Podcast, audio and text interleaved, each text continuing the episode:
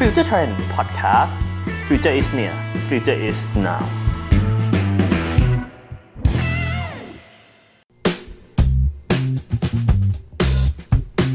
สวัสดีครับ ขอต้อนรับเข้าสู่ Five Long Learning Podcast 5 นาทีที่คุณจะไม่หยุดเรียนรู้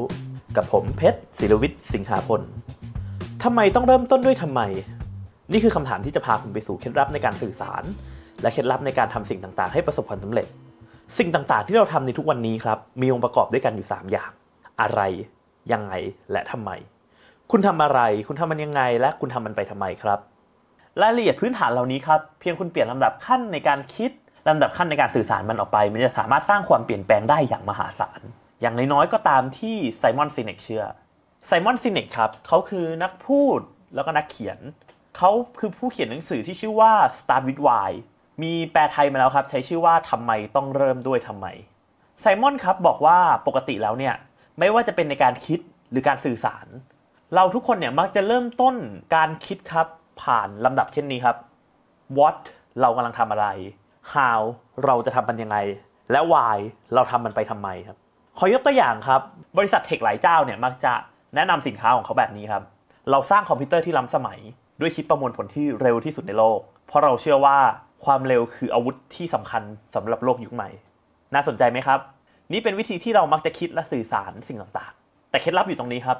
ลองเราเปลี่ยนลำดับมันเพียงเล็กน้อยครับ แล้วลองเริ่มต้นด้วยทำไม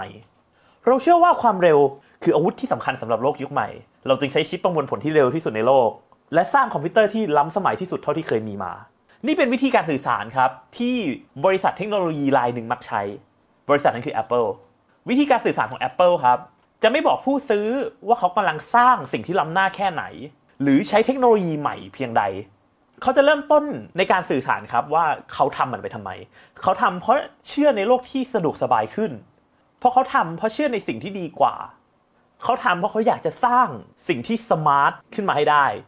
นั่นครับคือเหตุผลที่ทำไม Apple เนี่ยกลายเป็นบริษัทเทคโนโลยีที่สื่อสารกับผู้คนได้ดี ราะว่าแม้สิ่งที่พวกเขาทำครับผมเขาอาจจะสร้างเทคโนโลยีที่อธิบายให้ผู้คนฟังเข้าใจได้ยาก แต่ในเวลาสื่อสารครับผมเขาสื่อสารมันผ่านเหตุผลที่เขาสร้างมันขึ้นมา และเหตุผลนั้นเนี่ยเป็นสิ่งที่ทุกคนเนี่ยสามารถเข้าใจมันได้ การเริ่มต้นด้วยทำไม จึงเป็นวิธีคิดและวิธีการสื่อสารที่ทรงพลังได้ครับ เพราะว่ามันไม่ใช่แค่การบอกกับคนอื่นว่าเราทำสิ่งนี้มาเพื่ออะไรครับ แต่ในขณะเดียวกันเนี่ยมันยังเป็นวิธีคิดที่บอกกับตัวเราเองด้วยว่าเราทำมันไปทำไม และทำไมเนี่ยครับ เป็นสิ่งที่ช่วยทำลายกรอบความคิดต่างๆ ของเราได้ทำไม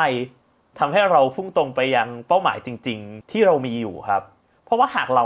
คิดขึ้นมาเช่น เราอยากจะพัฒนาสินค้าใหม่ครับ ผมขึ้นมาจากทรัพยากรที่เรามีเนี่ย เราจะถูกจำกัดโดยทรัพยากรที่เรามีที่ว่านั้นแหละแต่ถ้าหากเราเริ่มต้นครับ ด้วยการตั้งเป้าหมายว่าเราจะทำมันไปทำไม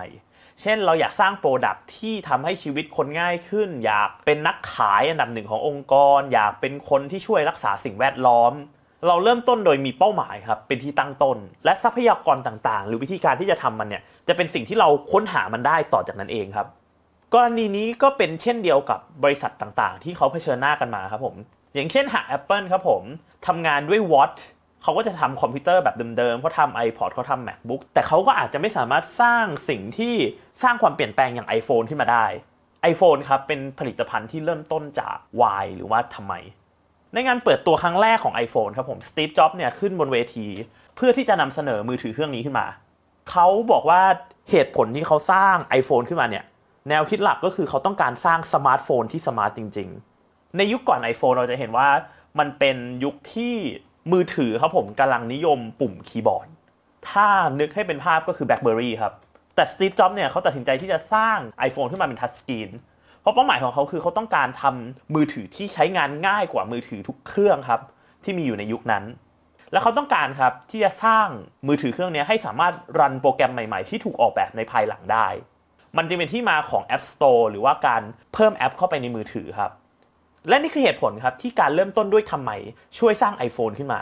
ดังนั้นสิ่งสำคัญครับผมอาจจะไม่ใช่การตอบคำถามว่าคุณกำลังทำอะไรอยู่ในขณะนี้ ไม่ใช่การหาว่าคุณจะทำมันยังไง แต่เป็นการหาให้เจอครับว่าคุณจะทำสิ่งนั้นไปทำไม และนี่คือเหตุผลครับ ว่าทำไมเราต้องเริ่มต้นด้วยทำไม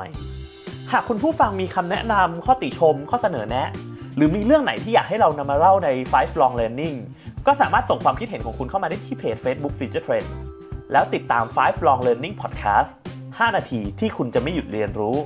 ได้ทุกวันจันทร์ถึงศุกร์ที่เพจ Facebook Future Trend Channel YouTube Spotify SoundCloud และช่องทางอื่นๆ แล้วมาสร้าง Lifelong Learning ไปด้วยกัน